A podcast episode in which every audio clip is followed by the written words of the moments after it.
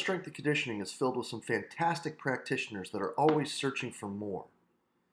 But more what? What are strength and conditioning coaches searching for to better their ability to prepare their athletes? Well, what about cutting edge information or a place where you can find different opinions from forward thinking coaches on what you're doing, how you're doing, and try to get feedback to be better for your athletes? Or what about a place where you'll find like minded coaches that can provide solid coaching advice and career development for you as you progress through your career as a strength and conditioning professional? Well, this is exactly why we built the Strength Coach Network. You'll have access to exclusive monthly content on top of the sensationally active forum that we have where you can communicate with coaches all over the world to find those answers that you're looking for to help you be a better practitioner for your athletes. So make sure you hop on over to strengthcoachnetwork.com slash CVASPS, that's strengthcoachnetwork.com slash CVASPS, and get your 48-hour trial for only a dollar. I look forward to seeing you in the Strength Coach Network.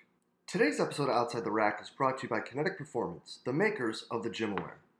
In today's world of strength and conditioning, data collection has become the utmost of importance, and that's exactly where GymAware separates itself from the competition. Because when we're sitting there and looking to collect data, what data are you actually collecting? And are the numbers you're looking at fitting into the exercises that you're utilizing? And even more so, are they going to answer the questions that you're looking for? Looking at different ways that you are moving the barbell through peak and mean, both velocity and power, is really what separates GymAware from the competition. Being able to understand what your ballistic exercises are doing separate to what your strength exercises are doing really allows you to program at a much more specific level for your athletes. So hop on over to kinetic.com.au to see what Evan and his team have in store for you today. What's up, everybody, and welcome to the 44th episode of Outside the Rack, brought to you by Kinetic Performance, the makers of GymAware. In this show, we're just going to try to dive a little deeper into the top minds of the best practitioners in the world of sport performance to learn a little bit more about who they actually are and how they got to where they are today. Today, we are joined by the University of Florida's Associate Director of Strength and Conditioning, Matt Delancey. Matt, thanks for being with us today, man. My pleasure, Jay. Thanks for having me. Awesome. Stoked to catch up. Stoked to have you on.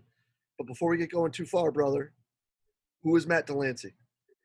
So I think this is probably one of the uh, toughest questions people ask. Um, at least it is for me.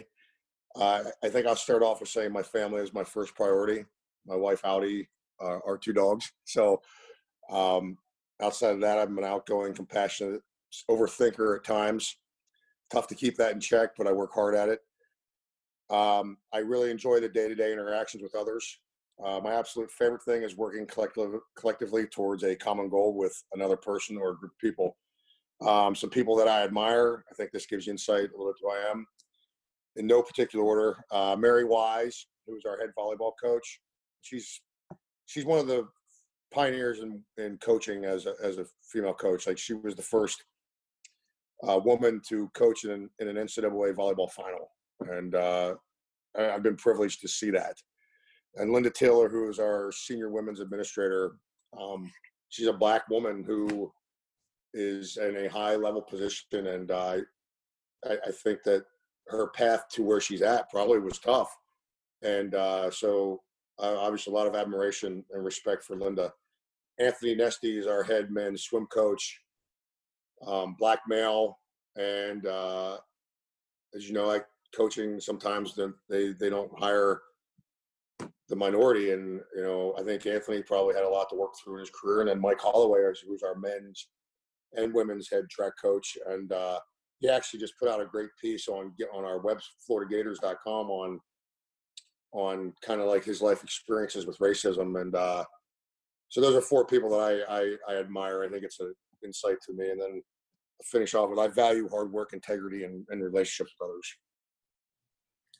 I value hard work, integrity, and relationships with others. I think is probably like if, if someone were to say, give me a sentence that you would say reminds that's what Matt is. I think that that is that's like hammer meat nail, bro.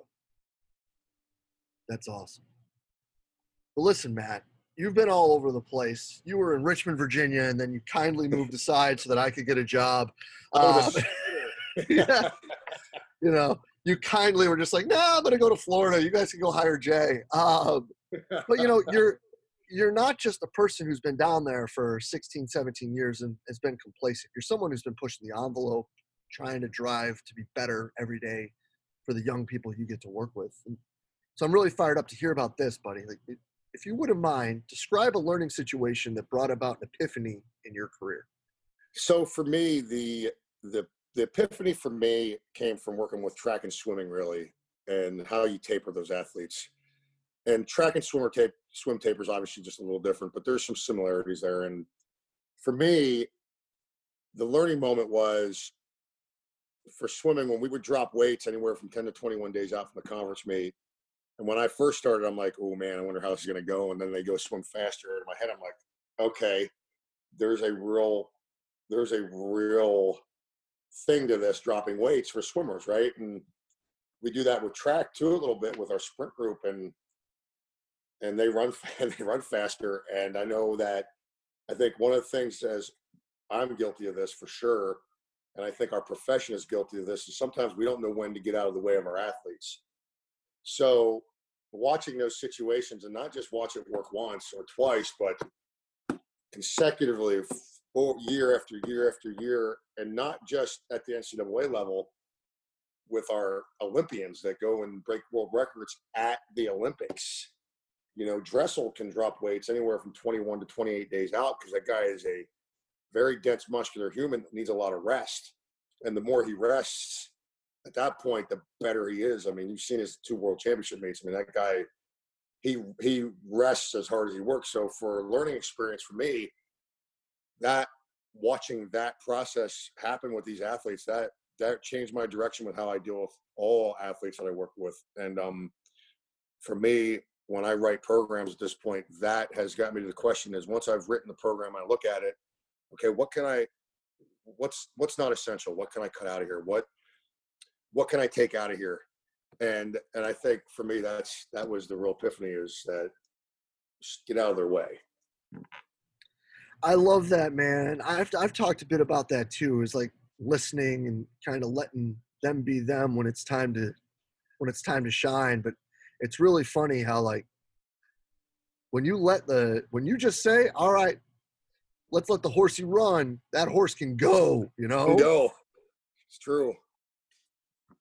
I love it, brother. I, I, I love it. You know, Caleb's a great example, but there have been plenty who have come through there who, and they could get off the blocks and get back faster. They could get out of the blocks and get around that track fast. And, and it's uh, it's a testament to you being so willing to to let the athlete be the athlete. I think the key too is listening to the head coaches or assistant coaches too with their event groups because they have a different perspective than we have about the weight room's value with their athlete. And I, I think our value, we're always going to be a little skewed because it's our job, right? And I think for a long time, strength and conditioning at one point was always trying to justify why we get paid and why we get should get paid more. And I think that that still plays out a little bit with maybe in the background of our algorithms, we're not thinking about anymore. But I still think there's a little bit of that we're, we're still trying to justify why why we get paid or why we have jobs and in reality it doesn't even come down to that. It's like what are you doing to maximize your athletes experience and performance in in in their four or five year career that they have at the university of florida or at the university of richmond for that matter right? So uh i think it's the the thing i've i've really learned is when when a coach says something, are they saying exactly what they mean, or maybe they're not exactly sure what they mean, but they know there's something that's around that statement they're telling you, and maybe sometimes we have to just decode what they said.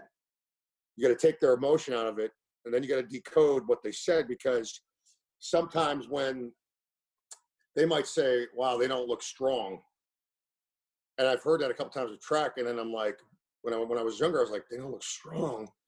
And then as you learn over time, well, fatigue and strength, you know, if you're tired and not being strong, kind of look the same, right? So, I if my track coach starts saying, "Man, they don't look strong," in my head, I'm like, okay, it's time to pull back a little bit because it's not a strength issue; it's they're tired.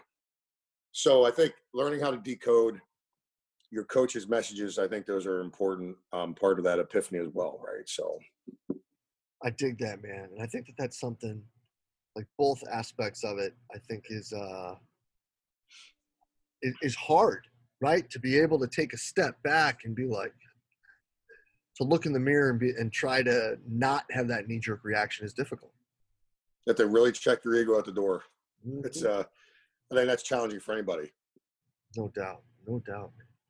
Well, listen, Matt, let's get on to the next one, buddy. So, if you could ask one question and you know that you're going to get the answer, what is that question going to be? And well, I think that over the course of the last ten days, this question has changed in my head because clearly we're in a we're in a situation in our country, and I think it's just the country, I guess the world, where we're at a point of major ch- potential change in a positive direction. And to me, I'm the question that I'm really banging around in my head. I'm sure I'm not the only one. Is you know how do how do we end racism in this world and create a fair, balanced platform for every single human? I mean, and as to the why, I mean, everyone should have at least the opportunity to to work on a on a fair, balanced starting point to get as far to, to get as far as they can and find the best version of themselves. And I think right now we're we're in a situation where, and I I I, I firmly accept this as a white male. I,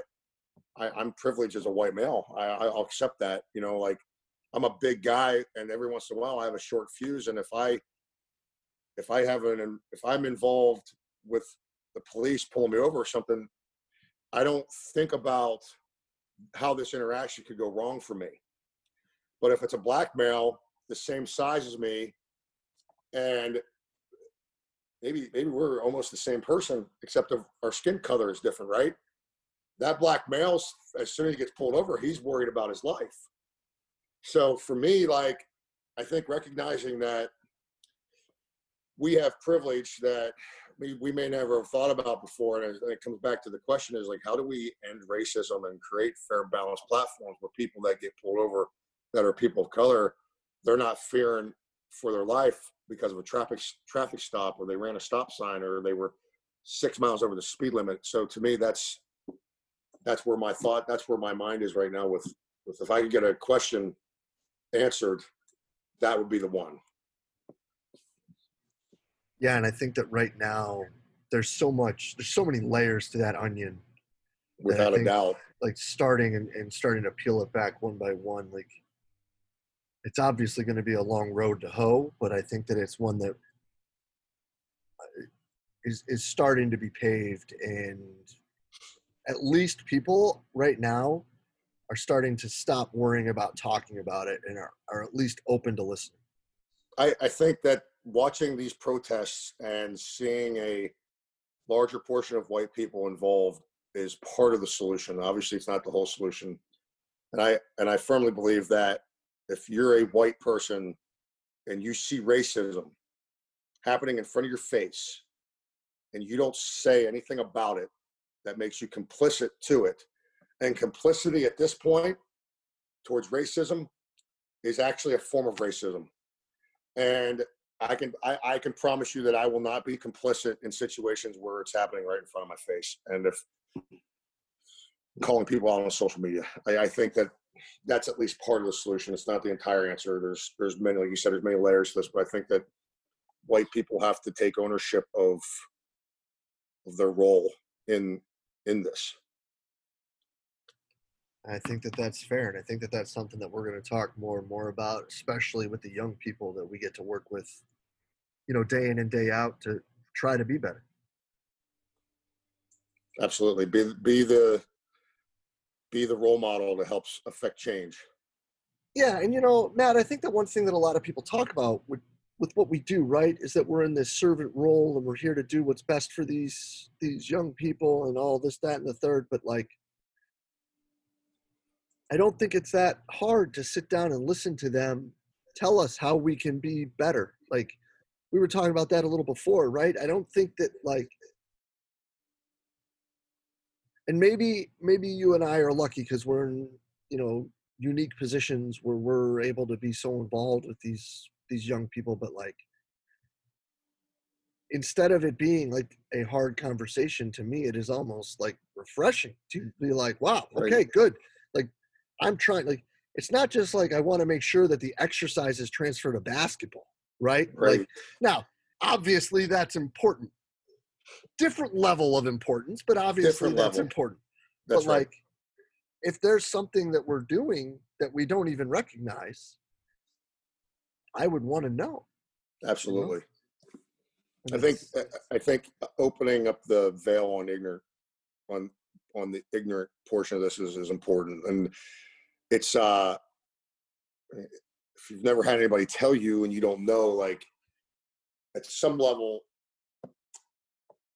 you gotta you gotta find ways to, to find your find your gaps, find your blind spots, and uh, I think opening up opening up with your athletes and say, hey, tell me tell me where I've been wrong. Like sit down, like you said, have a conversation with them. If you're willing to talk about performance, why wouldn't you be able? Why, why wouldn't you be willing to talk about something even more important? This is really, to me, this is this is really important. Like this is the this is the uh, time to do it. You know, get figure it out. Like where can I be better? What have I said that I didn't uh, recognize, and you maybe explain it to me. Help me understand so I can be better, and that way I can help other other white people be better as well because if if you don't know then you obviously you can't call it out when you see it so if you want to know you have to ask the hard questions like and i think for the most part athletes will be honest with you